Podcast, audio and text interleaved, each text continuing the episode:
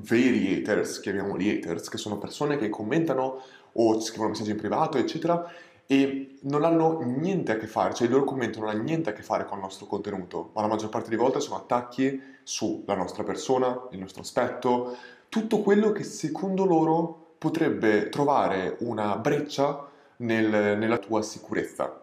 Loro lo fanno apposta per due ragioni. Numero uno, per un tornaconto personale dal punto di vista di felicità nel potersi sfogare. L'hating è uno dei modi per sfogarsi migliore, probabilmente più comune al giorno d'oggi. Perché? Perché non devi fronteggiare davvero la persona che hai davanti. L'hating online è 100 volte più facile rispetto all'hating offline.